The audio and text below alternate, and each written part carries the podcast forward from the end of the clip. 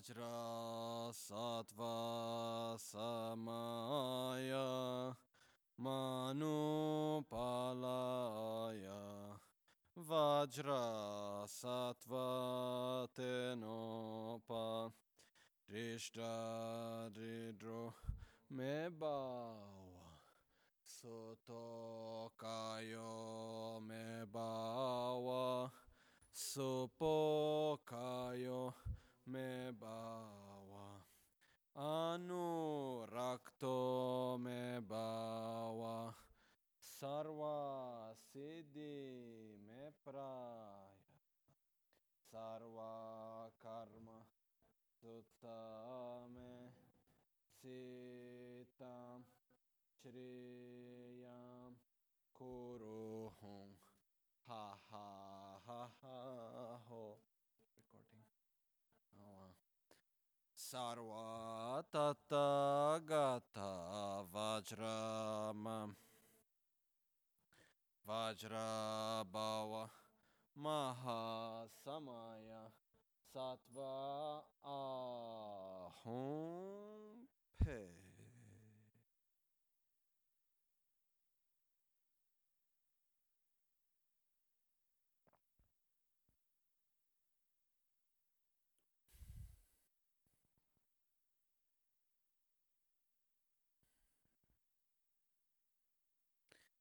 Neni sheja negi gyuni pangchala derne tupcha meni tembar chawatar donga gyuda te gokpa te shinglam sheja pangcha rikpar chashin tembar cha. Ok, va bene. Le quattro nobili verità. Innanzitutto, quando noi diciamo nobili, questo è un punto che uh, mi è mancato prima, quando noi diciamo le quattro nobili verità, vengono chiamate nobili verità non perché sono ciò che è vero e il resto è finto. Non, è, non, non c'entra nulla con questo. E non che è nobile perché viene da Buddha e perciò viene chiamato nobile. No. Non è in questo senso. È una traduzione che viene chiamato in tibetano Pakpe Denpashi. Pakpa vuol dire colui che è andato oltre la sofferenza. Viene tradotto come nobile, però in realtà vuol dire, è una parola che non esiste traduzione perché non c'è, non c'è il concetto, però un nobile in questo senso, arya si dice in sanscrito, è colui che è riuscito a eliminare completamente l'ignoranza e quindi è uscito dal ciclo del samsara, è uscito dal ciclo di sofferenza. Quindi questo è un nobile. Quindi il nobile in questo contesto, questo Arya, Pakpa in tibetano, è colui che è uscito dal ciclo di sofferenza, che ha eliminato la ignoranza. Okay? Quindi la parola verità non è nel senso, come ho detto prima, che questa è la verità e il resto è finto. Non è questo, ma è che la sofferenza è vera sotto gli occhi dei nobili come essendo le tre forme di sofferenza. E quindi, in altre parole, è come i nobili vedono la sofferenza, le cause della sofferenza, la cessazione e il sentiero. Per questo che vengono chiamate le quattro nobili verità, è come esistono per i nobili, come sono per i nobili, com'è che un essere che è uscito già dall'ignoranza vede la sofferenza, diversamente di come noi esseri infantili, egoisti, ignoranti vediamo. Perciò non dobbiamo avere questo concetto di no. Io avevo scritto qua. Vengono chiamate nobili verità poiché allo stesso modo che i nobili, coloro che si sono già liberati dal samsara, le vedono, essi esistono, sono vere, mentre non esistono nel modo in cui le vedono gli esseri infantili. Perciò sono nobili verità perché esistono così come vengono viste dai nobili, quindi verità nel senso di esistenza, nel senso che questa è la loro vera natura, è quella che i nobili vedono e non quella che noi esseri infantili vediamo. Perciò che vengono chiamate le nobili verità. Okay? La ragione per la quale sono quattro vengono divise in due parti. Le prime due fanno riferimento alla parte negativa ciò che è da abbandonare e le, e le seconde due fanno riferimento a ciò che è da coltivare, quello che nella parola degli insegnamenti della Magancia è ngal so, ngal, stanchezza, negatività, so rigenerare. Quindi questi fanno vedere il sentiero, il sentiero è fatto in due parti, ciò che è da abbandonare e ciò che è da coltivare. Okay? Però nel dibattito si dice una cosa che in realtà ci ha fatto tutta la sua logica, però è molto, un po', come si può dire? Si dice, sono quattro perché tre non bastano e cinque sono troppe. Quindi sono quattro, no? Um, comunque,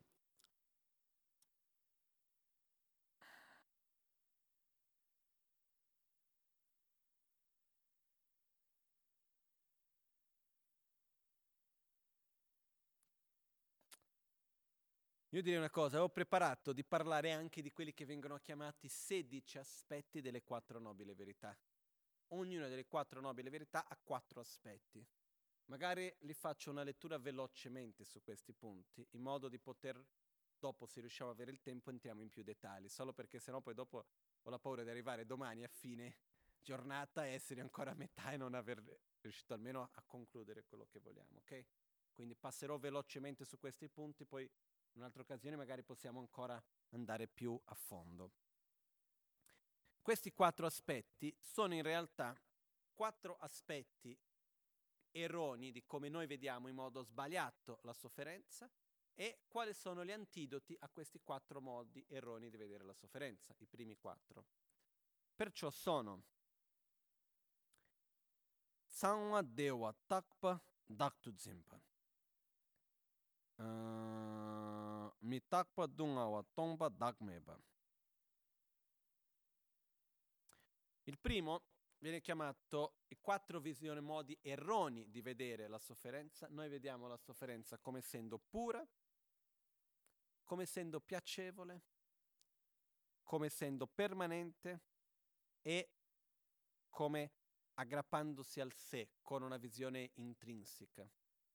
Okay? Uh, in che modo vediamo purezza? Qual è questo aspetto? Ci sono aspetti della sofferenza, come per esempio i nostri aggregati impuri, noi li vediamo come puri, il nostro corpo e la mente, che magari sono impuri, perciò in quanto sono inquinati dalla ignoranza, dal karma negativo, eccetera, sono della natura di sofferenza, però no, noi non vediamo in questo modo. Noi vediamo che la sofferenza viene da fuori, io non c'entro nulla.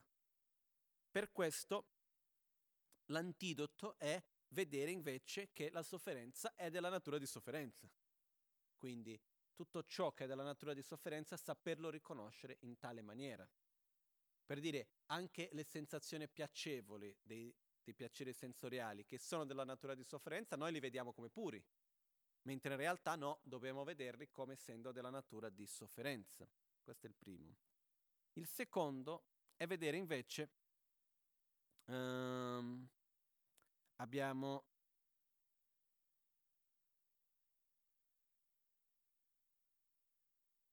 secondo solo eccoci uh, abbiamo invece Sanwa e Deo i primi due vengono opposti dal fatto di vedere che è della natura di sofferenza quindi abbiamo i primi due aspetti che sarebbe vedere come puro e come piacevole ossia noi vediamo il nostro corpo, la nostra mente, io sono puro, la sofferenza viene da fuori. Che c'entro io? Perché? Mica dipende da me la mia sofferenza. Se io soffro è perché quella persona ha detto, perché non c'è questa cosa, perché manca quell'altra, perché quella cosa così, perché quell'altra cosa così. Io non c'entro niente, io sono puro. Non c'entro nulla con la sofferenza. E allo stesso tempo vedo ciò che è della natura di sofferenza come essendo piacevole quindi tutti i piaceri sensoriali e così via, come abbiamo visto prima, la sofferenza del cambiamento, li vado a riconoscere come piacevole. Quindi l'antidoto a queste due attitudini qual è? Riconoscere che in realtà sono della natura di sofferenza, sono sofferenti effettivamente, sono della natura di sofferenza. Perciò il nostro corpo in quanto inquinato, nostra mente in quanto inquinata è della natura di sofferenza, perciò è un po' come per dire c'è una battuta da bambini in Brasile che si faceva quando ero proprio piccolino, e mi ricordo avrei avuto, non lo so, 4 anni, 5 anni quando si faceva questa battuta. E si diceva, ovunque tocco mi fa male, mi tocco la testa, mi fa male, ho male qua, ho male qua, ho male alla testa, mi fa male quando tocco la testa, quando mi tocco il petto mi fa male, quando mi tocco la gamba mi fa male, quando mi tocco ovunque mi fa male. Che malattia ho? Dov'è il mio problema? Ho male al dito. Ok? Quindi da bambini si diceva mi fa male qua mi, ovunque mi tocco mi fa male, qua è questa malattia, male al dito, no? Quindi che cosa succede? Noi invece ci tocchiamo ovunque, non sappiamo che il male è al dito e iniziamo a incolpare il resto. Per dire, se io ho una malattia perché sono ipersensibile, perché ho un qualunque di malattia del corpo, e ovunque vado soffro, che chiunque cosa io tocchi mi fa soffrire, è perché è per colpa della cosa che c'è fuori o è per colpa della mia malattia? È la mia malattia in realtà. Ok?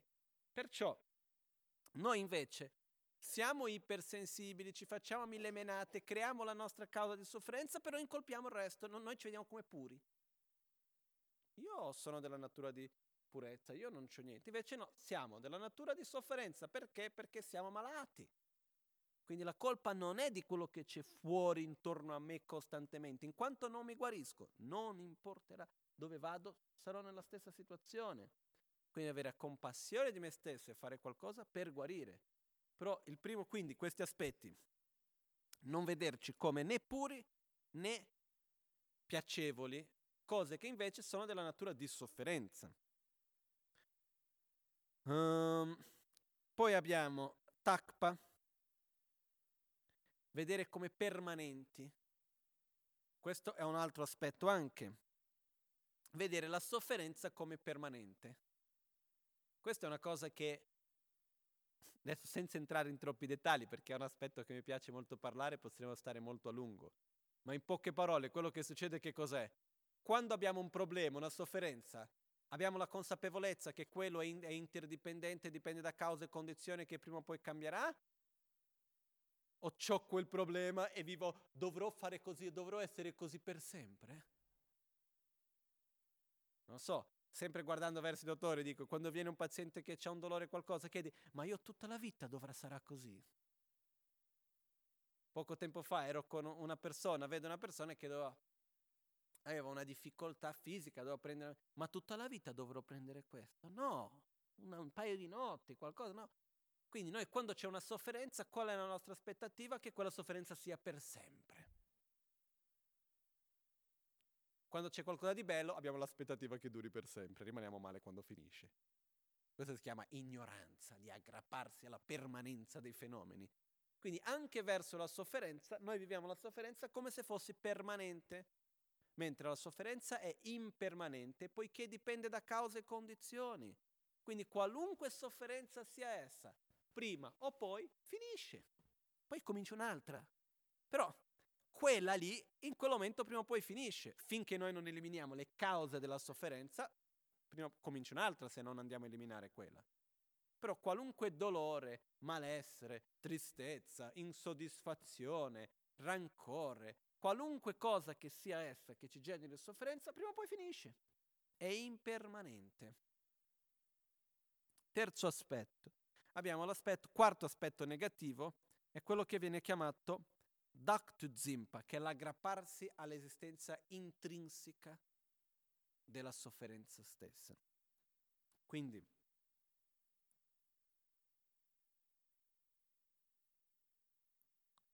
uh,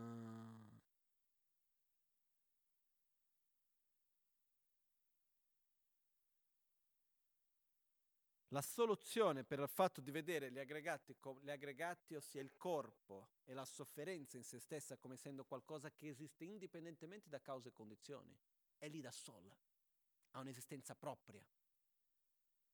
Quindi il corpo, la mente, la sofferenza, le situazioni, noi li vediamo come? È qua, è così, sofferenza esiste, punto. Invece no, la soluzione sono due che vengono chiamati Tongma e, to- e Dakmeba, è vedere come essendo vuoti di esistenza intrinseca e la mancanza di un di un'identità intrinseca, di un, di un sé intrinseco. Questo, questo, questo cosa vuol dire? In realtà entreremo in più dettagli su questi punti verso la terza lezione, il terzo weekend in realtà, perché è un punto abbastanza profondo e delicato. Però, in poche parole, è capire che innanzitutto gli oggetti esterni che noi vediamo come causa della sofferenza e la sofferenza stessa non esiste indipendentemente da cause e condizioni e dallo stesso osservatore che siamo noi.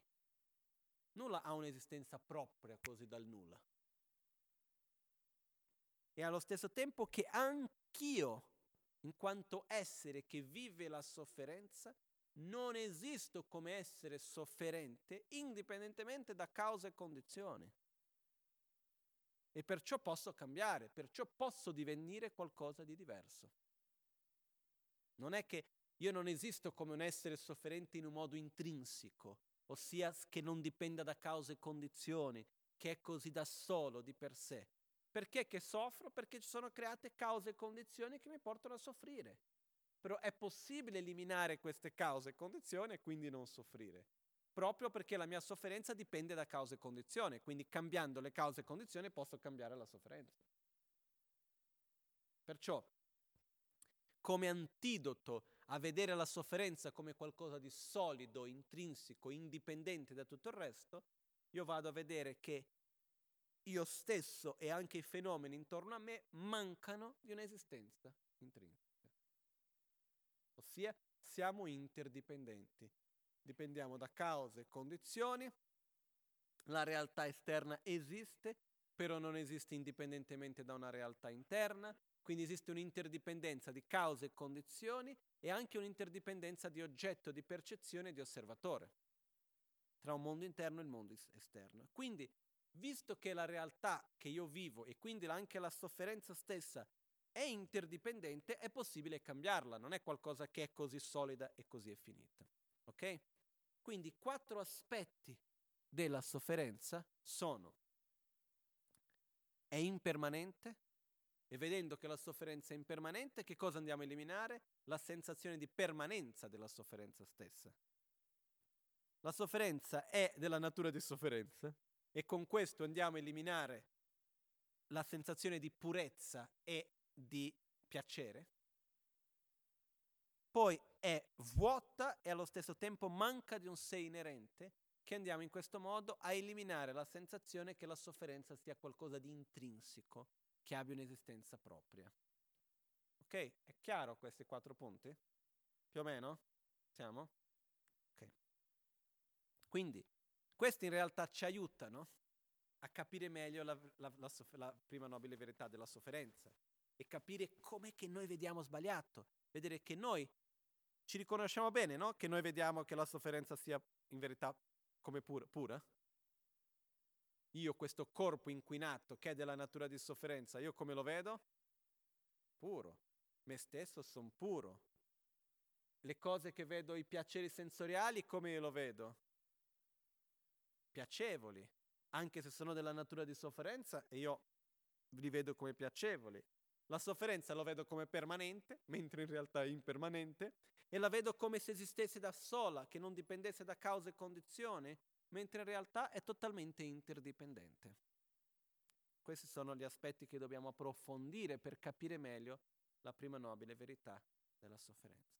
Ok? Adesso vado sull'inglese perché sennò dopo faccio queste un'ora e mezza in una lingua, un'ora e mezza nell'altra.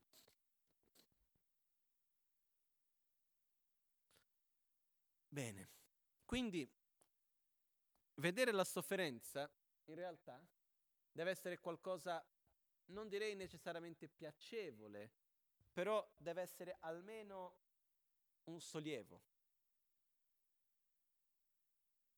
È un po' come capire, guarda dove sono, no? C'è anche un detto che dice conoscere bene il problema è già il 50% della soluzione. Perciò quello che succede è conoscere bene come sono messo, adesso siamo arrivati al 25%, non siamo ancora arrivati al 50%, perché abbiamo solo visto cos'è la sofferenza. Per conoscere bene il problema dobbiamo capire la seconda nobile verità, da dove viene questa sofferenza. Quindi stiamo già andando verso la soluzione, quindi non deve essere sofferente vedere la sofferenza. Non è ah, come soffro, ma guarda qua come sono messo male, cosa faccio? Non è questo. È dire, eh sì, soffro, io e quelli che sono intorno a me. Quindi capendo bene qual è la mia situazione, posso capire meglio cosa fare. Perciò adesso andiamo a vedere la seconda nobile verità, che viene chiamata Kunjundempa in tibetano, che vuol dire la verità dell'origine. La verità dell'origine della sofferenza. Perché viene chiamata la verità come prima? Perché è così come i nobili, coloro che sono usciti dal ciclo del samsara, vedono le cause della sofferenza, riconoscono quali sono le origini della sofferenza, modo diverso di come noi esseri infantili vediamo. Leghi kunjo da gnomon kunjo.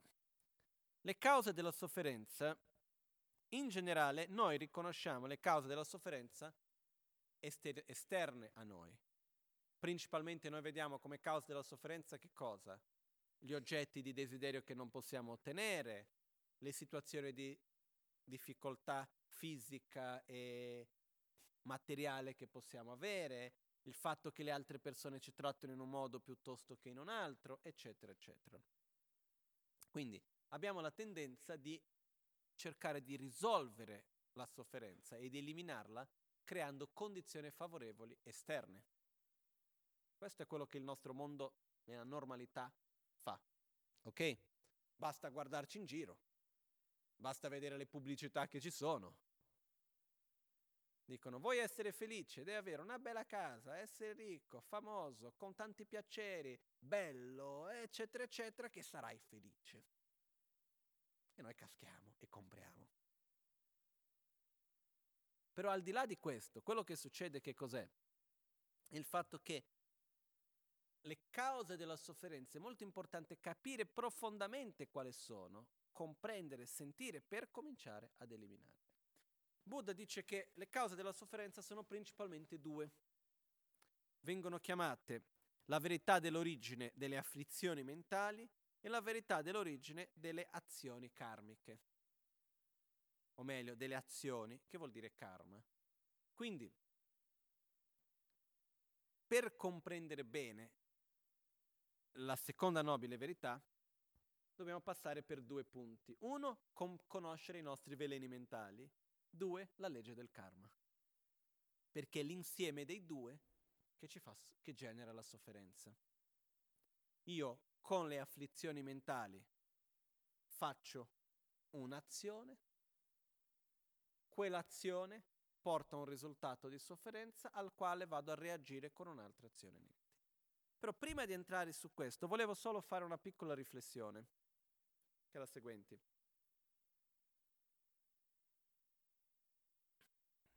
dove partire.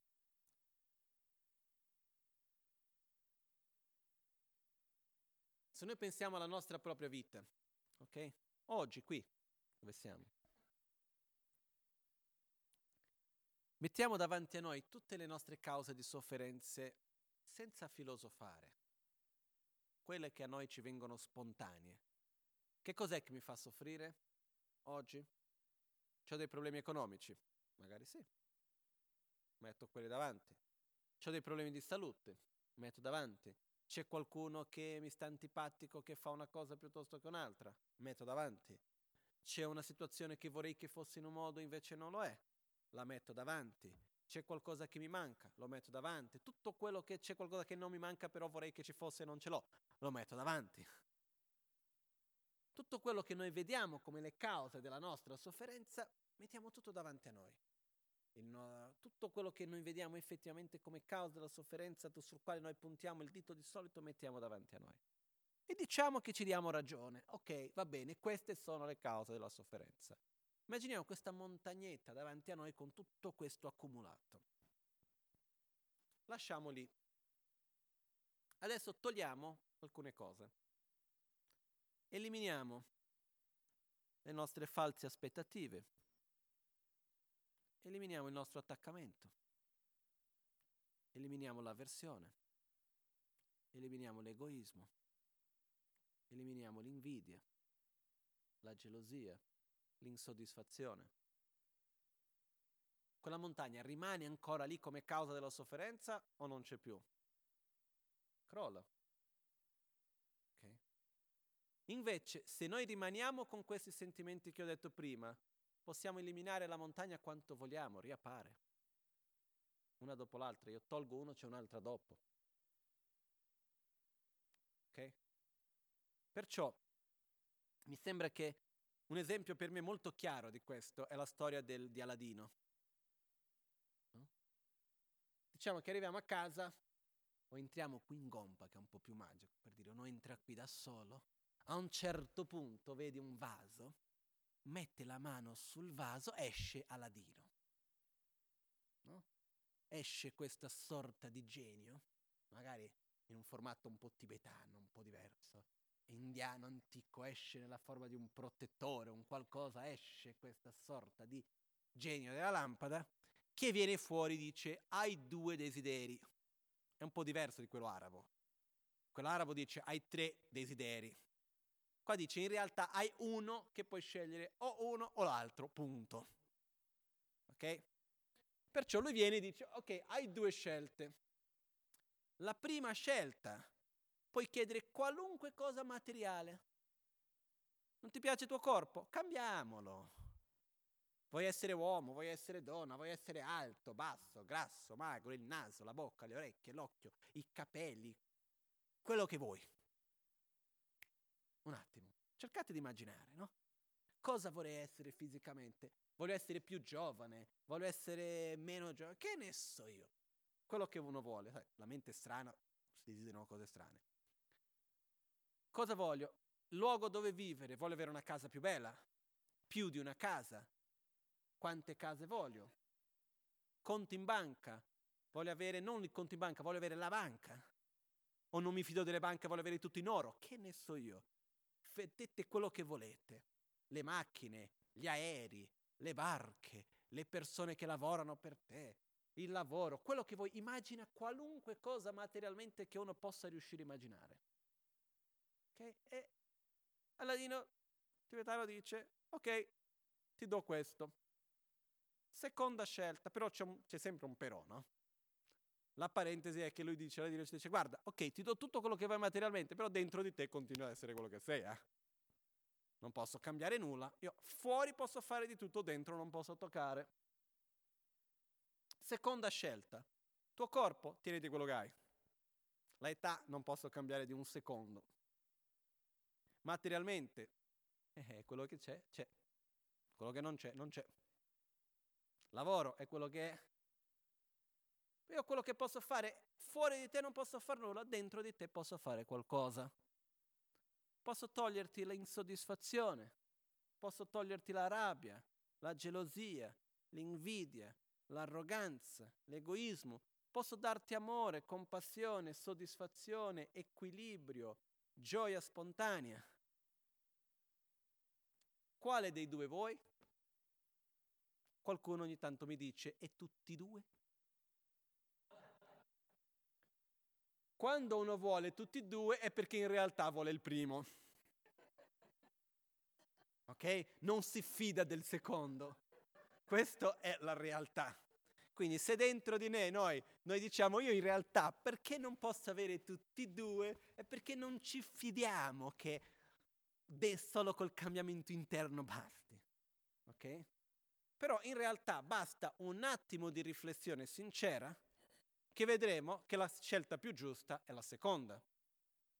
E qua viene la domanda, ok, Aladino non esiste intanto, però la domanda che è, noi nella nostra vita di tutti i giorni, dove stiamo mettendo energia? Per realizzare il primo o realizzare il secondo? Qua che avviene la domanda a ognuno. Ok? Perciò, nel, quando Buddha parla dell'origine della sofferenza, dice che l'origine della sofferenza è interna.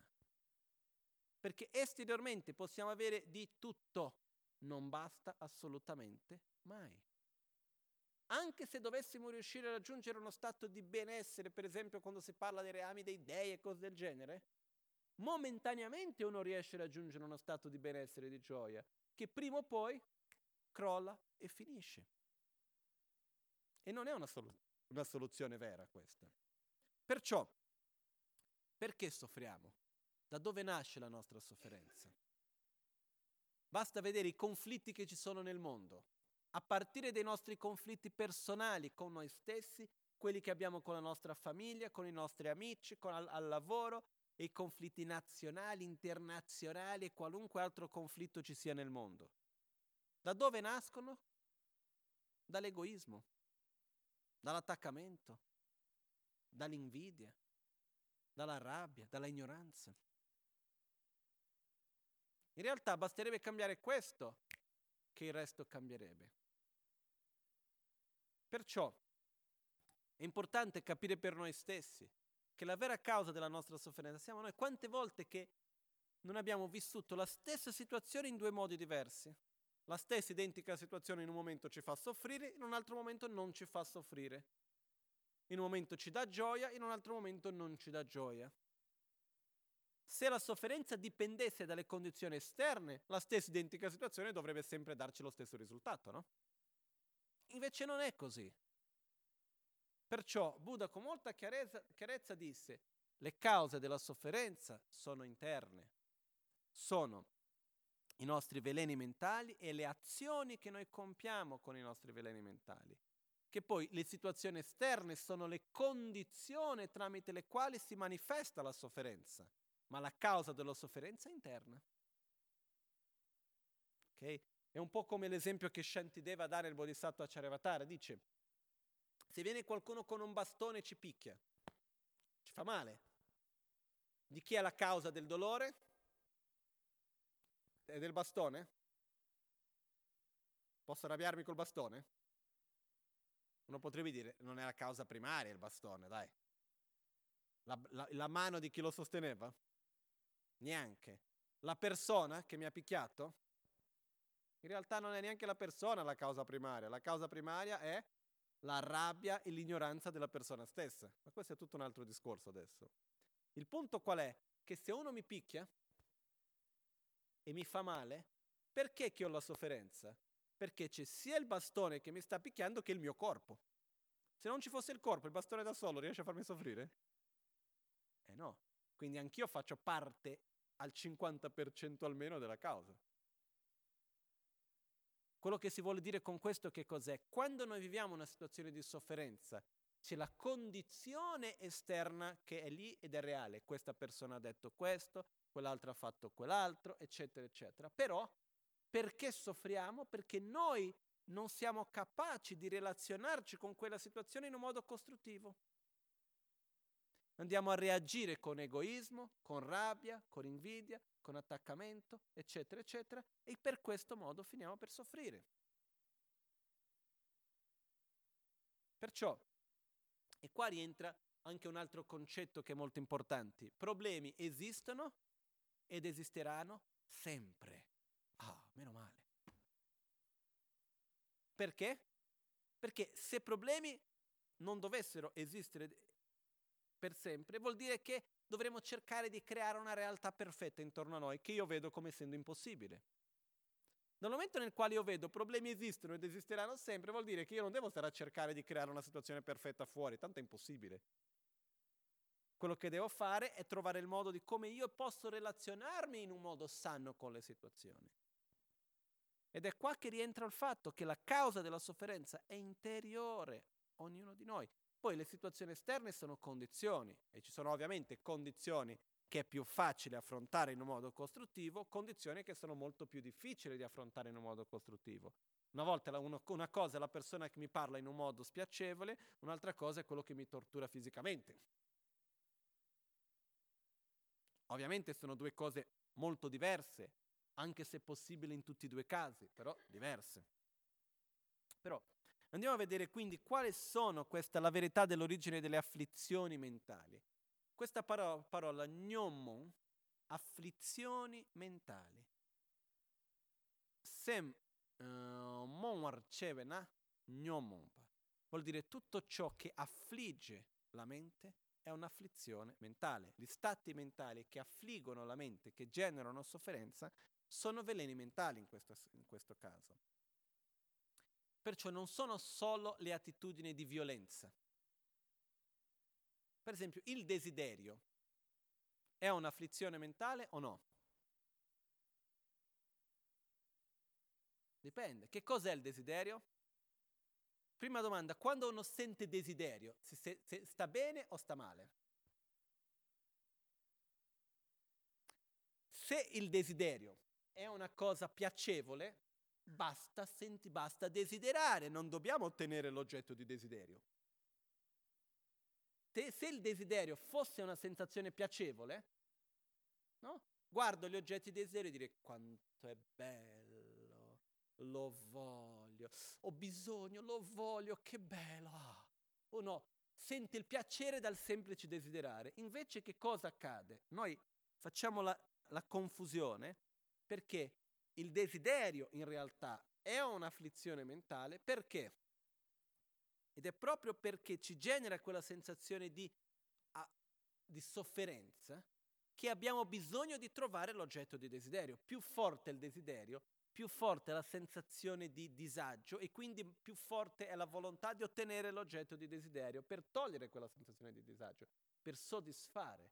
Però visto che il soddisfare il desiderio è piacevole momentaneamente, noi vediamo il desiderio come la causa di quel piacere e quindi facciamo questa confusione. Però il desiderio nella sua propria natura è una situazione spiacevole. Qua è una, qua è una confusione linguistica, perché il desiderio in questo senso che cos'è? È il proiettare la nostra felicità in ciò che non lo può sostenere, desideri materiali, piaceri sensoriali, riconoscimento, il desiderio in quanto volontà di direzionarci verso, per esempio, il desiderio di eliminare il desiderio non viene chiamato desiderio, ma viene chiamato l'aspirazione. L'aspirazione di raggiungere l'illuminazione, l'aspirazione di aiutare un altro, che è amore, l'aspirazione di fare tante cose belle. Questo non è chiamato desiderio. Il desiderio in questo caso specifico è quel sentimento di così tanto attaccamento per qualcosa che non ho, che in quanto non trovo quella cosa io sto male, ho bisogno, sono in astinenza, cioè, mi serve quella cosa. Quindi il desiderio non è, perché io ho già riflettuto, ho detto, ma che c'è di male nel desiderio, scusate? Voglio qualcosa, mi fa piacere, non faccio male a nessuno. Il problema dov'è? Più forte sia il desiderio, più forte è l'avversione che nasce. Esempio, mi piace molto l'acqua. Ok? Cosa succede quindi?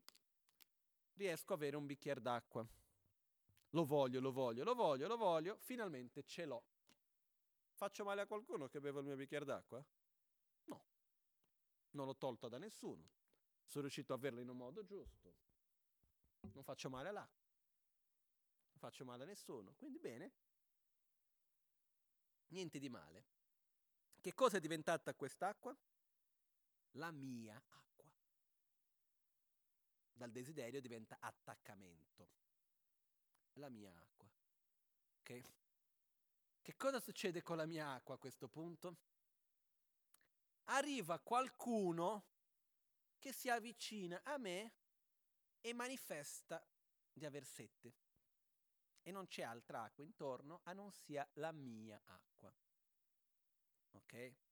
Che reazione ho verso quella persona? Attrazione, avversione o indifferenza? Perché lo vedo con avversione? Perché è una minaccia al mio possedere il mio oggetto di piacere, la mia acqua. Quindi già cosa vado a generare verso quella persona? Avversione. Come ti permetti di avvicinarti alla mia acqua? Se uno si permette di chiedermi un po' d'acqua, ma questa è la mia acqua, anche se la do, perché non ho scelta. Dentro, dentro, come sento. Mm. La man mano che beve l'acqua sto lì a guardare, ma beve di meno, che stai facendo? È troppa acqua, poi dopo cosa rimane? E sto lì a soffrire. Sì, sì, prego, prego, però dentro di me sto lì a rodere di sofferenza. Perché? Per l'attaccamento che ho alla mia acqua. Anche se non arriva nessuno, è la mia acqua. Prima o poi cosa succede con la mia acqua? finisce. E che faccio a questo punto? Come mai è finita l'acqua? Come è potuto finirla? O è diventata calda e prima era fredda, adesso è calda l'acqua, non va più bene. Come mai? Mi metto a soffrire perché manca quello. L'attaccamento e il desiderio inevitabilmente portano sofferenza. Più forte il desiderio, più forte sarà l'insoddisfazione e più forte sarà l'avversione che nasce da, insieme con quel desiderio successivamente. Qua c'è una cosa, una cosa è il piacere, un'altra cosa è il desiderio. Nell'autoguarigione 3 la Maganchen parla l'importanza di poter goderci piaceri senza attaccamento. Difficile, però possibile come obiettivo. Perciò, comunque, questo senza entrare adesso, dopo entreremo più nei dettagli di questo. Le afflizioni mentali sono tutti quei sentimenti che dal momento nel quale noi lo generiamo ci fanno, ci portano insoddisfazione, ci portano sofferenza. Sono principalmente sei. Le afflizioni mentali vengono divise tra afflizioni mentali radice e afflizioni mentali secondarie. Che sono? Le afflizioni mentali radice. Abbiamo desiderio, avversione, arroganza, dubbio afflittivo e visione erronea.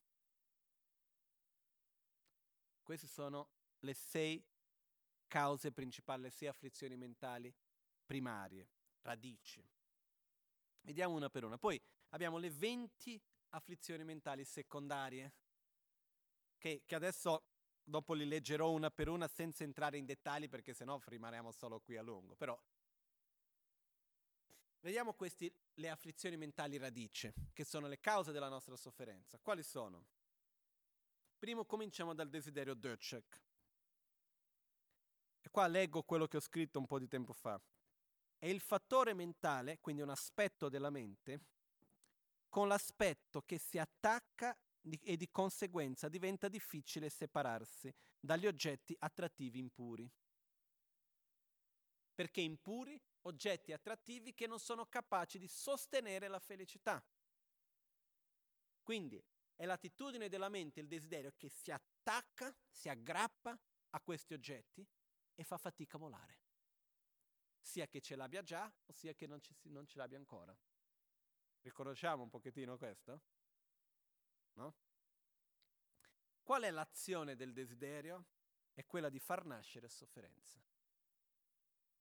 Mi aggrappo a qualcosa, prima o poi la dovrò perdere. Sofferenza. Mi aggrappo a qualcosa, prima o poi dovrò avere distanza. Sofferenza. Mi aggrappo a qualcosa, prima o poi quel qualcosa cambia. Sofferenza. Mi aggrappo a qualcosa, prima o poi arriva un altro che diventa una minaccia. Avversione di conseguenza sofferenza più forte l'attaccamento, più forte il desiderio, più forte l'insoddisfazione. Perciò il desiderio è una gran fregatura. Non il piacere, eh? Il piacere in sé no. Il piacere in sé è una cosa bella, no? non c'è nulla di male in avere piacere.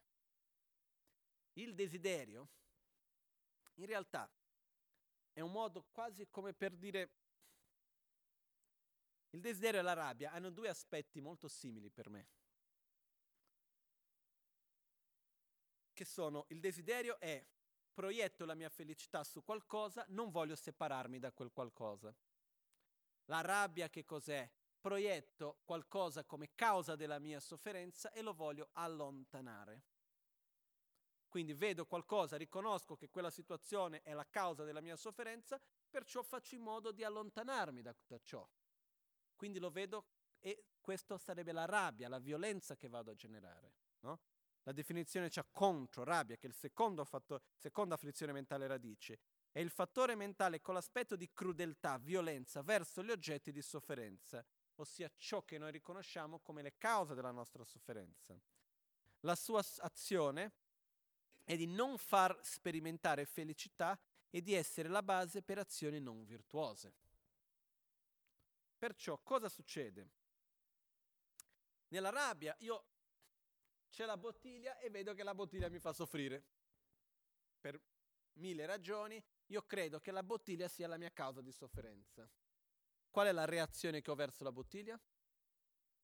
Avversione, devo allontanarmi da ciò.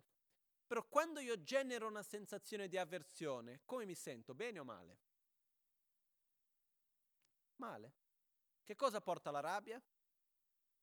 Insoddisfazione, tristezza, malessere fisico e mentale, porta litigi, porta mancanza di rispetto, porta problemi fisici, porta di tutto di male, veramente, distrugge l'energia positiva, fa un male infinito in questo senso la rabbia. Quindi io cosa faccio? Per non soffrire ho una reazione che mi genera ancora più sofferenza. Nel desiderio cosa faccio? Per non perdere quella cosa di piacere o per ottenere una sensazione di piacere, cosa faccio? Distruggo il piacere stesso tramite l'attaccamento che va a generare la gelosia, eccetera, eccetera. Quindi, da un certo punto di vista, possiamo dire che quando ci arrabbiamo o quando manifestiamo il desiderio, l'attaccamento, è come se noi prendessimo un cartello e dicessimo guardi come sono ignorante. Con la rabbia è il cartello che dice guardi come sono ignorante, non voglio soffrire e faccio di tutto per soffrire di più. Con l'attaccamento cosa facciamo? Guarda come sono ignorante, non voglio perdere il mio piacere e perciò faccio il possibile per soffrire di più e per perderlo. Non godermelo. Perché se a me piace tanto l'acqua e io la sto bevendo, che me la godessi l'acqua mentre la bevo, no? Invece di cominciare, fra un po' finisce cosa devo fare? Quindi comincio già a progra- programmarmi per il giorno che l'acqua finirà? Comincio già a preoccuparmi di quella volta che era finita l'acqua? Perché mi ricordo, perché sai quella volta che era finita l'acqua? Ma adesso ce l'ho, eh, però sai quella volta. Comincio già a prepararmi perché magari qualcuno può venire a togliermi la mia acqua. Quindi vivo sulla difensiva, vivo con la paura di perdere, invece di godermi quello che c'è in quel momento presente. Tanto prima o poi finisce. Perciò, se noi vediamo effettivamente l'attitudine che noi abbiamo di attaccamento, desiderio e rabbia sono tra le due principali cause della, della sofferenza. Perché se noi andiamo veramente a osservare nella nostra propria vita, vedremo che gran parte del nostro tempo lo passiamo tra cercare di ottenere gli oggetti di desiderio e di allontanare gli oggetti di avversione. Pensiamo alla vita di tutti i giorni. Pensiamo un po' al nostro modo di vivere. Gran parte ci lasciamo prendere da ciò. Perciò abbiamo desiderio, che in realtà è desiderio attaccamento la parola giusta, perché in tibetano si dice döchak. De vuol dire desiderio, chak vuol dire attaccamento. Quindi in realtà non è la parola desiderio vera e propria, la parola più giusta sarebbe desiderio attaccamento, non lo so come tra- non c'è una parola che traduce bene, però sarebbe è il desiderio che si aggrappa a qualcosa che, no- che è impuro che uno proietta come causa di felicità ma che in realtà non riesce a sostenere la felicità e non molla. Questo è il desiderio. Mentre desiderare la felicità di qualcun altro è diverso. Desiderare uscire dal ciclo di sofferenza è un'altra cosa. Ok? Che qualcuno dice, ah, il buddismo è contro il desiderio, come fa uno a vivere senza desiderio? Non è che uno vive senza volontà, al contrario, deve avere tanta volontà. L'amore è una forma di desiderio dal punto di vista di volontà, è un'aspirazione, la volontà che l'altro sia felice. La, proprio, la propria rinuncia, ossia l'amore verso se stessi, il desiderio di raggiungere la liberazione dal samsara. Una forma di desiderio in questo senso, un'aspirazione.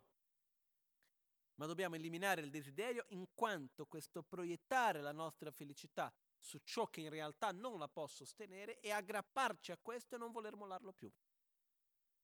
Questo è quello desiderio come causa principale della sofferenza. La rabbia, avversione, è in realtà Che cosa? La mente che vuole allontanare ciò che noi riconosciamo come causa della nostra propria sofferenza, avendo un'attitudine che dopo si va a crescere, aumentare, di avversione. Dall'avversione nasce l'odio, nasce il rancore, nasce l'invidia e ci sono tanti altri sentimenti. L'invidia è un insieme tra avversione e desiderio. L'invidia è uno dei sentimenti più strani che ci possa essere, più, inu- più inutili, ignoranti. Perché l'invidia è io ce l'ho con te perché tu hai quello che io vorrei avere e non ho. Non ci pare? Io ho rabbia di te, ho odio di te, ho avversione di te perché tu sei bello, io no. Perché tu hai questo, io non ho. Perché tu parli russo, io non parlo russo. Che ne so io? Facciamo di tutto, eh? Poi invece di rigioire, che bello che tu sei riuscito ad avere quello che io non ho. Goditelo. Invece no. Per attaccamento, il fatto che io veda che l'altro ha quello che non ho, vedo quello come una causa di sofferenza, quindi ho avversione di te. Questa è l'invidia. La gelosia, invece, è diverso. Spesso viene fatta una confusione tra gelosia e invidia. La gelosia che cos'è? È la paura di perdere ciò che io credo di possedere e perciò io ho avversione verso qualunque cosa che io veda come una minaccia a ciò che io credo di possedere. Quindi c'ho la, il mio bicchiere con la mia acqua, si avvicina alla bottiglia, vedo come una minaccia, avversione, gelosia com'è che la, la, il bicchiere sia permesso di avvicinarsi alla bottiglia, quando è il mio bicchiere. Quindi tutto questo è gelosia perché la gelosia nasce dalla paura di perdere qualcosa che io credo di possedere, come se fosse innanzitutto possibile possedere qualcuno, che è già un'illusione in se stessa. Però la gelosia nasce da questo aspetto di incertezza. È molto diverso dall'invidia però anche spesso viene tradotto nei testi dove deve essere invidia, viene usato gelosia, c'è tanta confusione in generale su questi due sentimenti. Comunque, il punto principale qua è desiderio, avversione. Prossimo punto, prossima causa della o afflizione mentale radice, l'arroganza. In alcuni casi tradotto come orgoglio, senso di superiorità è il fattore mentale con l'aspetto di arroganza, senso di, su- di superiorità, che ha come oggetto l'io e il mio. La sua azione è di non rispetto e di essere la base affinché sorga la sofferenza. L'arroganza è uno dei veleni mentali anche che genera tantissima sofferenza e anche difficile da eliminare. Perché? È subdolo. Io sono meglio di te perché sono più umile. Guardi te come sei una persona arrogante, come parli, come ti muovi. sei nessuno, guardi te. Invece io, sai, sono molto meglio di te. Sono umile, gentile. Mi sento superiore a te perché credo di essere più umile? Sì, è una forma di arroganza. Qualunque modo che io vada a paragonarmi con l'altro e sentirmi superiore all'altro per qualcosa che io sono o per qualcosa che io possieda, è arroganza. L'antidoto per l'arroganza è il non paragonarsi con gli altri. Perché dal momento nel quale io mi vado a paragonare, automaticamente entro in questo. In generale, l'arroganza nasce in realtà da un senso di inferiorità. Quindi mi sento inferiore da una parte vado a trovare un'altra dove mi sento superiore. Lì dove c'è arroganza, che cosa succede? Se io sento che tutti mi devono trattare in un certo modo perché io sono Napoleone, arrivo in un posto e le persone non mi trattano in quel modo, come reagisco? Attrazione, avversione, indifferenza. Avversione. Se ci sono 500 persone che mi fanno gli applaudi, dicono quanto sei bravo, e c'è una persona lì di mezzo che mi parla, che mi fa la faccia storta, che cosa succede? Prendi tutto lo spazio. Come si permette? Cos'è questo? Da dove nasce questo? Dall'arroganza. Quindi questo senso di superiorità non ci lascia la possibilità di imparare. Perché? Perché io perché devo imparare da te? Guarda tu chi sei. Per questo che l'importanza di fare le prostrazioni come metodo per porci nel nostro posto, che rappresenta proprio un antidoto all'arroganza stessa. Però l'arroganza è veramente nga gyal, si dice in tibetano. Nga vuol dire io, gyal vuol dire re. Io sono meglio, io sono superiore, io sono sopra di te. In qualunque modo, c'è chi si sente meglio perché, più, perché si sente bello, c'è chi si sente superiore perché si sente più brutto. Uno può dire, ma no, ma com'è? Molto semplice. Guardo l'altro e dice, ah, ma guarda questo qua, tutto bellino, fatto di qua, di là, che si prende solo perché vede che è così bello, si prende solo per l'immagine. Io, che sono molto più semplice, non sono così bello, sono pure brutto, però almeno io credo nell'essenza. Non sono così superficiale che si guarda solo in questo. C'è l'arroganza spirituale. Io sono meglio di te perché sono un essere praticante di un sentiero spirituale. Mentre guardi tu in giacca e cravatta che vivi la vita solo per i soldi come sei ignorante. Per me l'arroganza spirituale è una delle peggiori. Perché chi so io? Come faccio a sapere chi c'è davanti a me? Veramente? Perciò l'arroganza genera tantissima sofferenza. L'arroganza genera attaccamento e genera avversione. Perciò è uno dei punti anche da eliminare, è una delle radici della nostra sofferenza. Prossimo punto, che in realtà è la causa principale uh, della nostra sofferenza, che viene chiamata Marikpa in tibetano, che sarebbe la ignoranza. Il fattore mentale con l'aspetto di non percezione o di percezione erronea, sia dei fenomeni puri che impuri. La sua azione è di far nascere le afflizioni mentali. La ignoranza, che in, viene chiamato avidya in sanscrito, avidya vuol dire letteralmente non vedere. Ossia, abbiamo vid in sanscrito vuol dire vedere, che è la radice della parola videre del latino, che però quando messa con la parola a, quindi avidya, ha una negazione, non vedere. La ignoranza è il non vedere, il non sapere. E ci sono due tipi di ignoranza, la ignoranza del non vedere e la ignoranza del vedere sbagliato. La ignoranza del non vedere è che io semplicemente sono totalmente al buio, non faccio la minima idea che quella cosa ci sia o non ci sia. Ed è, è un problema, non è facile, perché io posso avere una totale ignoranza sul fatto che i fenomeni siano impermanenti o no. Non, non faccio storia. Però di solito, spesso il nostro problema è più che altro l'ignoranza del saper sbagliato, e nel quale dico i fenomeni sono permanenti. Quando io ho una visione, io sono sicuro di quel modo di essere che in realtà è sbagliato.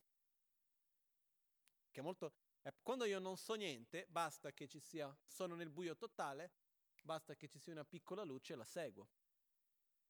Se invece io mi sono già fissato su una direzione, su un certo tipo di luce che però non è la vera luce, quando appare un'altra, eh, per cambiare ci vuole molto di più.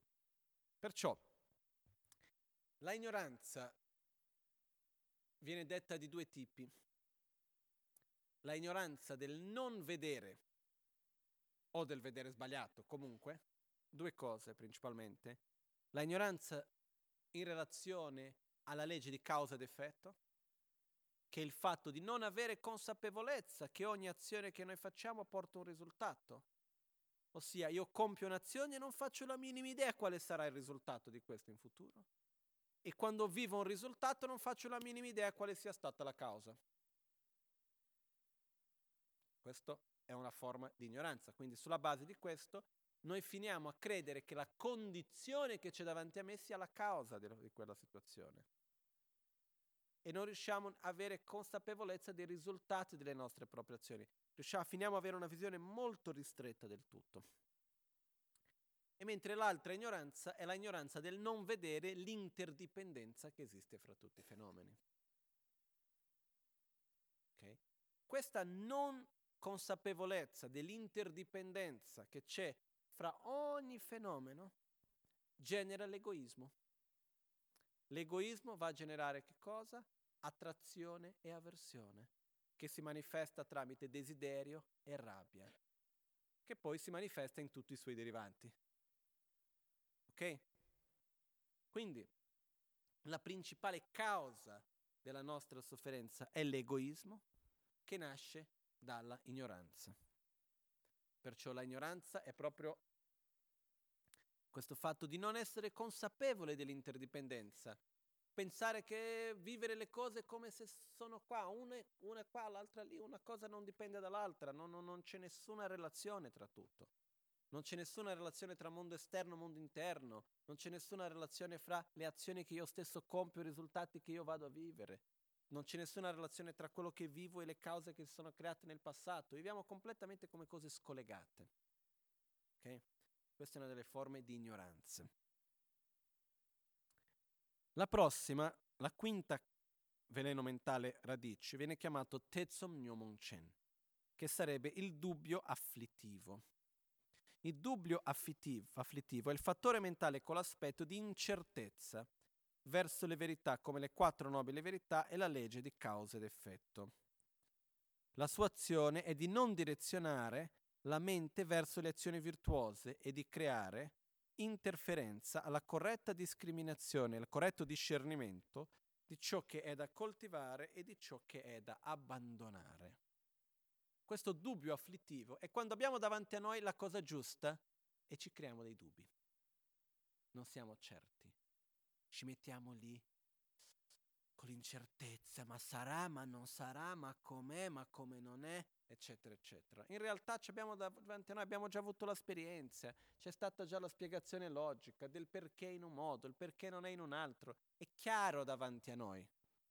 Nel momento dell'azione ci viene il dubbio, ci mettiamo, ci tiriamo un piede indietro. Questo viene chiamato il dubbio afflittivo che ci allontana da ciò che è corretto, ci allontana dal nostro sentiero. E questo è una cosa che uno dei dubbi, per esempio, afflittivi, secondo me, più forti che noi abbiamo, è il dubbio afflittivo in relazione al nostro proprio potenziale di illuminazione. Ma sarà vero che possa uscire dalla sofferenza? Ma sarà veramente possibile? Boh, io non l'ho mai visto. Chiaro, se l'avessi visto non sarei qui a chiedermelo, no? Ma, boh, non lo so. Magari sì, magari no. Sono un po' incerto e nel frattempo rimango fermo. Quindi, come Atisha dice, no? abbandona ogni dubbio e dedicati con entusiasmo alla pratica questo fatto di quando c'è qualcosa ma non siamo sicuri come sarà, come non è. Sì, è vero che i veleni mentali sono la causa della sofferenza, ma sarà veramente così? Ma non è che è proprio che c'è qualcosa anche esterno. Ci mettiamo. Avere dei, delle domande è sano. Fare delle domande alle quali andiamo a cercare la risposta è sano. Quello che non è sano, che viene chiamato qua dubbio afflittivo, è quando entriamo in quello stato totalmente dubbio. Non è che abbiamo una domanda chiara, non sappiamo neanche quale domanda fare. Rimaniamo unicamente sull'incertezza, nel bivio, in uno stato intermedio, cosiddetto bardo. Senza sapere, vado avanti, vado indietro, faccio questo, faccio... Non so, non è che ho delle domande. Avere delle domande va benissimo. Il punto qui è rimanere su questo bivio che non vado né da una parte né dall'altra cosa faccio. Questo è quello che non va bene.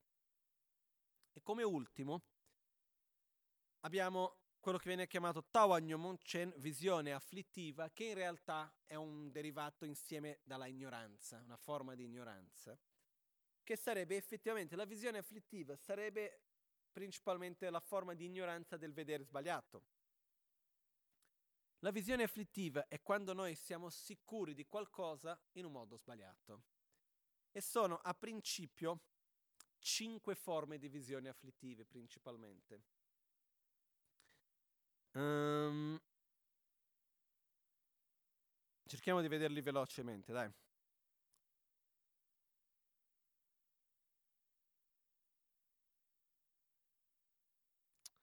No, perché, ok, o meglio, lasciamo stare queste visioni afflittive quando andremo a parlare della ignoranza a modo più dettagliato dopo, che sarà qualche lezione dopo, quando si parlerà della corretta visione della realtà, che si deve vedere la visione erronea della realtà, perché sennò qua vedendo velocemente, ve lo leggo solo quali sono, però non entriamo in dettagli in questo momento, se no ci perdiamo in quest'ora. Sarebbe Jikta, la visione di una raccolta transitoria, Tarta, la visione estrema, Tawa Chonzin, la visione che apprende una visione erronea come suprema, uh, Tulshu Chonzin Tawa, la visione dell'aggrapparsi a una disciplina erronea come suprema, Lokta, la visione erronea. Queste sono le cinque forme di visione erronea. In poche parole, però, si potrebbe riassumere queste visioni erronee nel fatto di essere certi di qualcosa che in realtà ci porta verso la sofferenza. Per esempio, io sono sicuro che non esiste una legge di cause e risultato. Cosa vuol dire questo? Faccio un'azione e me ne frego del risultato. Per me non esiste continuità dopo la morte, quindi sai che c'è, faccio quel che è, tanto non devo portare nulla con me. La visione che è facendo del male agli altri che riesco a trovare del bene per me. Sono tutte visioni erronee. Quindi, la visione che le azioni non hanno conseguenze. Posso rubare, mentire, uccidere, quel che sia, tanto chi se ne frega.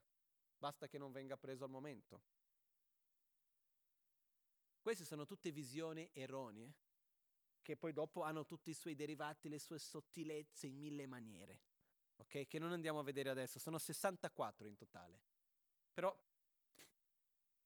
adesso non entriamo nei dettagli delle 64 forme di visione erronea, eccetera, eccetera. Però queste sono quindi, rivedendo le sei cause principali della sofferenza, le sei afflizioni mentali, radici, sono quindi desiderio, che è abbastanza chiaro, rabbia, avversione, anche questo è chiaro, abbiamo arroganza, ignoranza, dubbio afflittivo e visione erronea. Ok? Questi sono quelli secondo me sui quali dobbiamo lavorare prima di tutto, che sono quelli più vicini, più facili da capire subito, è desiderio, avversione, arroganza. Questi tre principalmente, che sono già un bel po' aver fatto questi. Ok? Adesso, solo per toccare al punto, vi leggo velocemente i 20 afflizioni mentali secondarie. Poi magari, magari vi do questi stampati, così potete leggere questi e tenervelo anche, ok? Quindi che sono? Io quando ho studiato questi per la prima volta mio maestro ha detto memorizzali poi torni a lezione, no?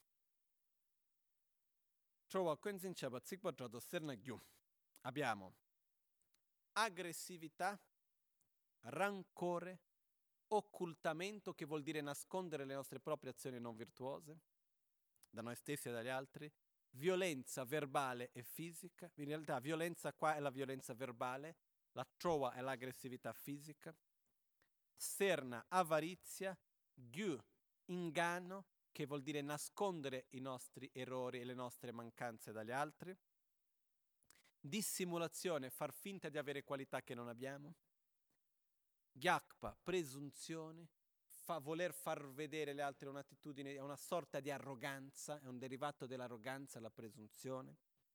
Abbiamo namze, malevolezza, uh, ngozameba, dancelmeba, mancanza di ritegno, mancanza di pudore è non vergognarsi di un'azione perché io stesso riconosco che è sbagliata, quindi io non evito un'azione perché io ste- sapendo che è sbagliata, e l'altro è non evitare un'azione sapendo che gli altri lo vedono come sbagliata. Quindi la mancanza di ritegno è il fatto, la non considerazione per me stesso davanti a qualcosa che io so che è sbagliato. La mancanza di pudore è la non considerazione per gli altri davanti a qualcosa che io so che sia sbagliato. Mukpa, oscurazione, è quando la mente va giù e diventa tutto un po' scuro, che non capiamo bene cosa sono le cose, proprio quella sensazione di, di chiusura mentale. Gopa, agitazione mentale, non riuscire a tenere la mente ferma che va in giro dappertutto. Matepa, la non fede, non riuscire a credere in qualcosa, quando proprio la mente rimane senza un punto di riferimento. Pigrizia, l'elo, la conosciamo bene. Pagme, non coscienziosità, che è non seguire ciò che noi sappiamo che è giusto e non eliminare ciò che noi sappiamo che è sbagliato. Gen, dimenticanza, mancanza di memoria. Sheshimimpa, non introspezione, vivere sempre all'esterno e non osservare i propri sentimenti e pensieri. E Namien, distrazione non riuscire a concentrarci. Sheshimimpa vuol dire non riuscire a vedere i propri pensieri, distrazione vuol dire non riuscire a rimanere fermo su qualcosa, essere sempre da una parte o da un'altra fuori. Queste sono le 20 afflizioni secondarie. Okay? Perciò, quello che accade è che causa, la causa principale della sofferenza nasce dalle nostre azioni, dai nostri veleni mentali, sei radici, eventi secondari e dalle azioni negative che facciamo da questi. Io quindi con rabbia, gelosia, invidia, arroganza, eccetera, cosa faccio? Parlo, agisco fisicamente, prendo delle decisioni, penso. E con questo cosa faccio? Uno, creo una causa perché si ripete ancora di più questa stessa azione. Più parlo con rabbia, più parlerò con rabbia più reagisco con invidia, più invidioso sarò. Io piano piano mi familiarizzo con queste cose. Vado a condi- creare condizionamenti dentro di me, sempre di più.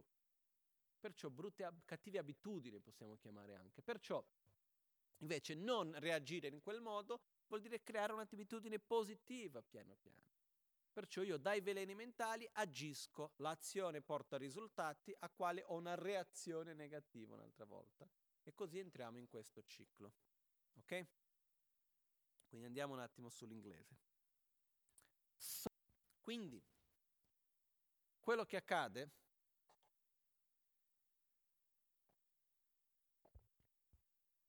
è che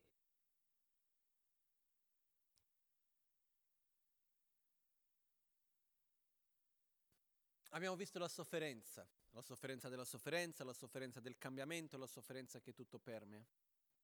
Abbiamo visto che la sofferenza non è generata da cause esterne, ma sì da cause interne, tali quali la rabbia, il desiderio, la ignoranza, l'arroganza, il dubbio afflittivo, le visioni erronee. Poi ci sono tutti gli altri, che vengono nominati 20, però in realtà sono 84.000. Quando vengono nominati nei dettagli, sono in totale sono 84.000. Questi sono così, in modo figurativo, si va a raffigurare questi 20, però in realtà ci sono molte sottilezze e modi nel quali appaiono questi. Perciò abbiamo gelosia, invidia, uh, ci sono alcune attitudini che noi abbiamo che per esempio in Occidente si conosce bene, ma non, in tibetano non c'è la parola, ma che è una cosa che vedo spesso, che in realtà viene chiamato come autosabotaggio. E quindi quando uno in realtà non crede abbastanza in se stesso e alla fine finisce a fare del male per sé perché in realtà vuole avere l'attenzione da un altro, ci facciamo di quei giochi, di quelle menate, che metà basta. Eh? Non so se 84.000 sono abbastanza per definire ogni aspetto dei veleni mentali degli esseri umani. Buddha ha detto che sono 84.000. E perciò ci sono 84.000 antidoti anche. Ok? Però quello che succede è che sono 21.000 derivati dal desiderio, 21.000 de- derivati dalla rabbia, 21.000 derivati dalla, ehm, dall'ignoranza e, 21, eh, quindi, e, e 21.000 che sono insieme di tutti e tre. Quindi creano gli 84.000. Gli 84.000 men- veleni mentali sono 21.000 forme di desiderio, 21.000 forme di avversione, 21.000 forme di mh, ignoranza e 21.000 forme dell'insieme dei tre. Questi sono gli 84.000 veleni mentali. Okay? Però quello che succede è che noi abbiamo tutte queste forme di veleni mentali che si manifestano di qua e di là ed è estremamente importante per noi riconoscere che sì, questa è la vera causa della mia sofferenza. Come abbiamo visto prima, il samsara è fatto di tre parti. Questo ciclo di sofferenza è creato da veleni mentali, che sono quelli che abbiamo appena visto, le afflizioni mentali, azione, quindi karma, karma vuol dire azione, che vuol dire ogni parola che diciamo, ogni pensiero che abbiamo, ogni azione che compiamo, decisione che prendiamo, che in realtà viene fatta con questi veleni mentali, questo viene chiamato karma, azione, e il risultato, il risultato si manifesta nella forma di sofferenza. Io dalla rabbia dico qualcosa, creo una causa, prima o poi ci sarà la condizione, qual è il risultato? Sofferenza. Come reagisco alla sofferenza?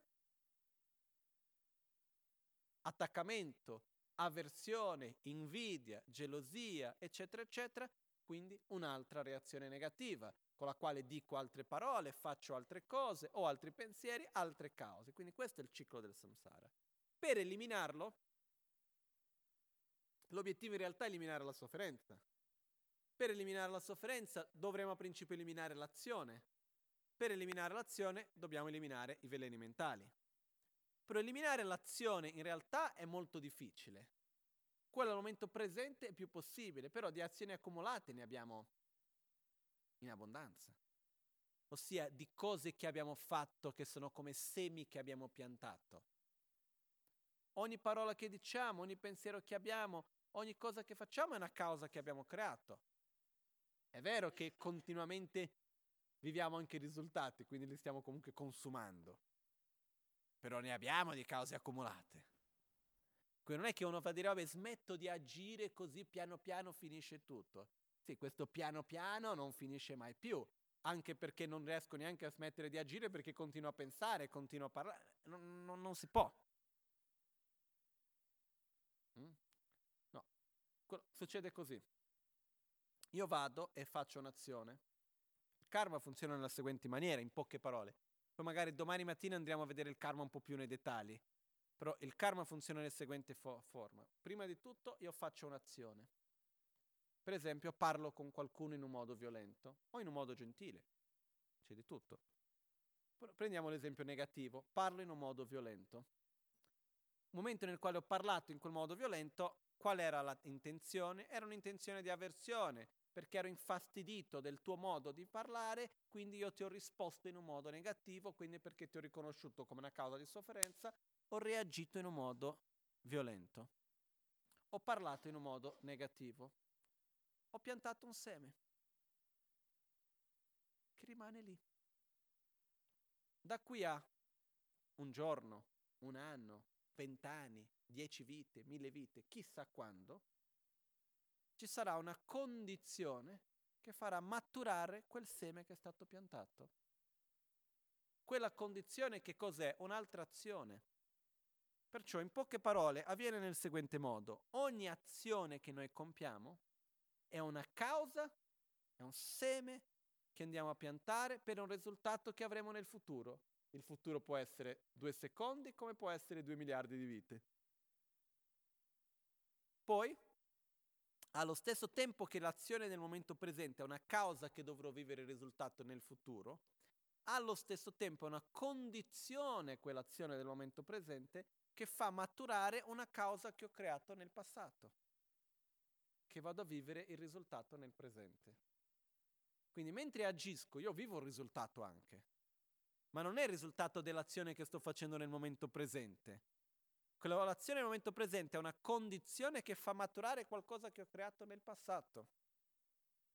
e vado a creare delle nuove cause per il futuro. Questo è come funziona il karma in poche parole, la legge di causa ed effetto. Perciò andare a eliminare tutte le cause che abbiamo creato nel passato, eccetera, eccetera, lasciamo stare. Non è possibile. Quello che è possibile fare è smettere con i veleni mentali, eliminare la ignoranza, eliminare la rabbia, l'invidia, la gelosia, l'attaccamento, eccetera, eccetera. In questo modo è possibile non creare più le condizioni per far maturare anche le cause, quindi lasciamo che i semi che sono accumulati vanno a mm, marcire. Non hanno più la possibilità, li togliamo la terra, li togliamo il sole, li togliamo l'acqua, non danno più frutti. Perché? Perché non ci sono più le condizioni. Per questo che il lavoro si fa eliminando i veleni mentali. Ma questa è la quarta nobile verità. Il punto adesso di capire nella seconda nobile verità è di capire, ok, prima di tutto soffriamo, prima nobile verità, abbiamo capito che la sofferenza non è la, semplicemente quello che vediamo come sofferenza, c'è anche quello che noi vediamo di solito come la soluzione alla sofferenza, quindi piacere e tutto il resto, che in realtà è della natura di sofferenza una fregatura. Quindi non devo prendere rifugio in ciò.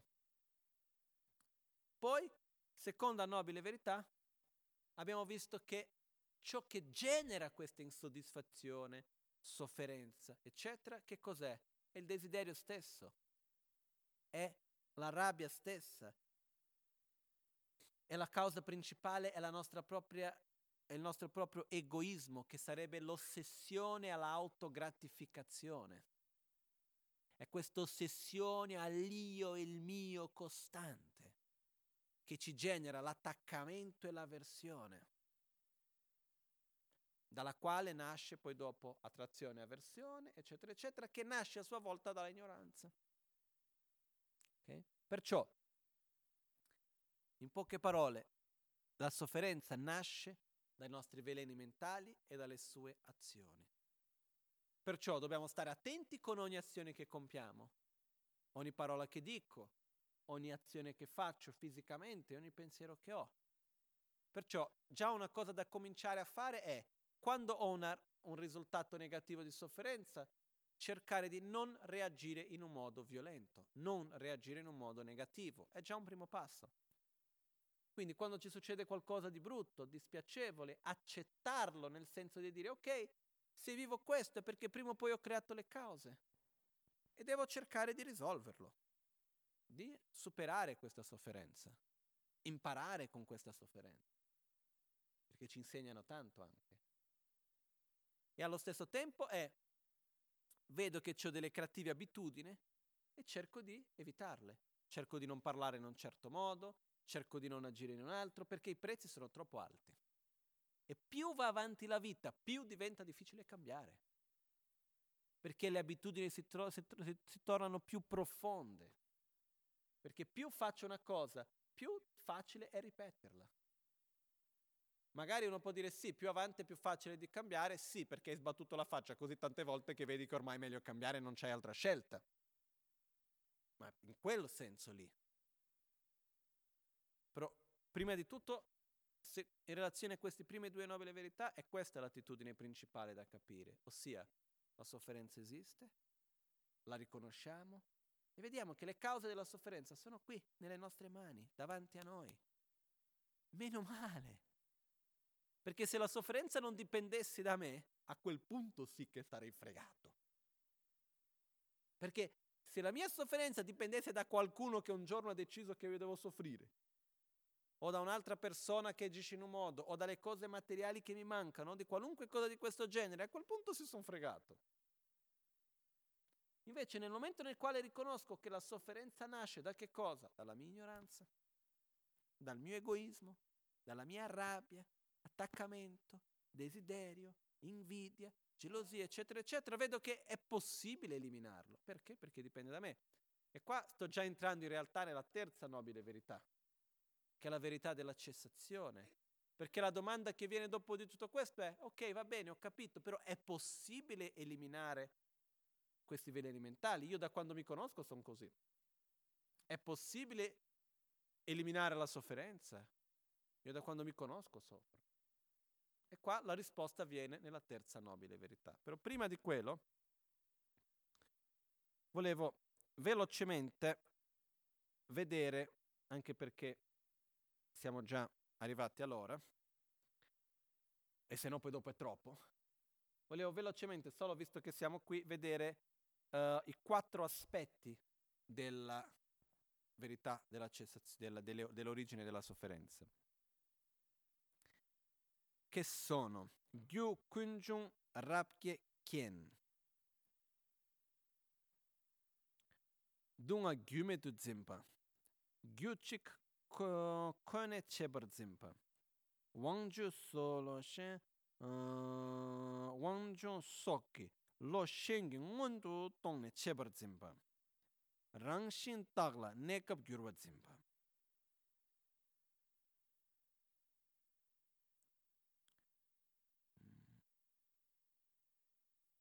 Ok, lasciamo questo per domani dopo il karma, perché è collegato col karma. Quindi se no diventa più facile da capire domani questi quattro punti, che sono in poche parole, è causa, è origine, è un processo di produzione inesorabile ed è condizione. Domani vedremo questo perché si collega più col karma anche, ok?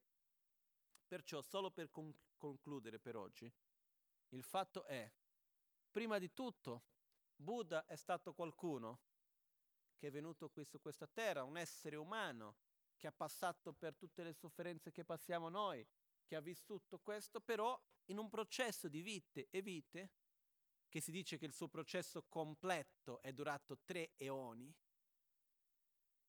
che in realtà un eone è un tempo abbastanza lungo. Quindi, ossia, è durato un tempo molto lungo questo processo di vita dopo vita, di sviluppo, nel quale ha avuto maestri in tante vite, anche in periodi di altri Buddha, nel quale Buddha ha generato la bodhicitta e così via. Finché è arrivato alla Jara Bodhisattva già da tanto tempo, è arrivato a questa vita che è nato in India, nel quale è riuscito a completare questo suo sentiero realizzando effettivamente l'illuminazione, si eliminando completamente la ignoranza, sviluppando le sue qualità al loro massimo potenziale. E poi dopo, per la nostra fortuna, ha condiviso questo, perché si dice che ci sono stati dei Buddha che sono, hanno, che sono venuti in questa terra, in questa esistenza, però non avevano le condizioni per poter condividere. E quindi Invece Buddha ha avuto tutte le condizioni per poter condividere e che è arrivato fino a noi. La prima cosa che Buddha ci fece vedere che cos'è? Che cos'è la sofferenza? In quale situazione ci troviamo? Secondo, da dove viene questo? Terzo, che è possibile uscire, quindi credere in se stessi, riconoscere la propria natura. Quarto, come farlo. Okay? Queste sono le quattro nobili verità. Perciò è molto importante il terzo punto, che è quello di credere in noi stessi. Questo è, domani lo vedremo con più calma, con dettagli, eccetera, eccetera, però è veramente importante. Il punto oggi da riflettere, da comprendere, è quello di osservare e di riuscire ad arrivare al punto nel quale uno quando pensa alla rabbia, al desiderio, all'invidia, all'attaccamento, alla ignoranza e tutto il resto, dice che fregatura. Questo è quello che mi fa soffrire.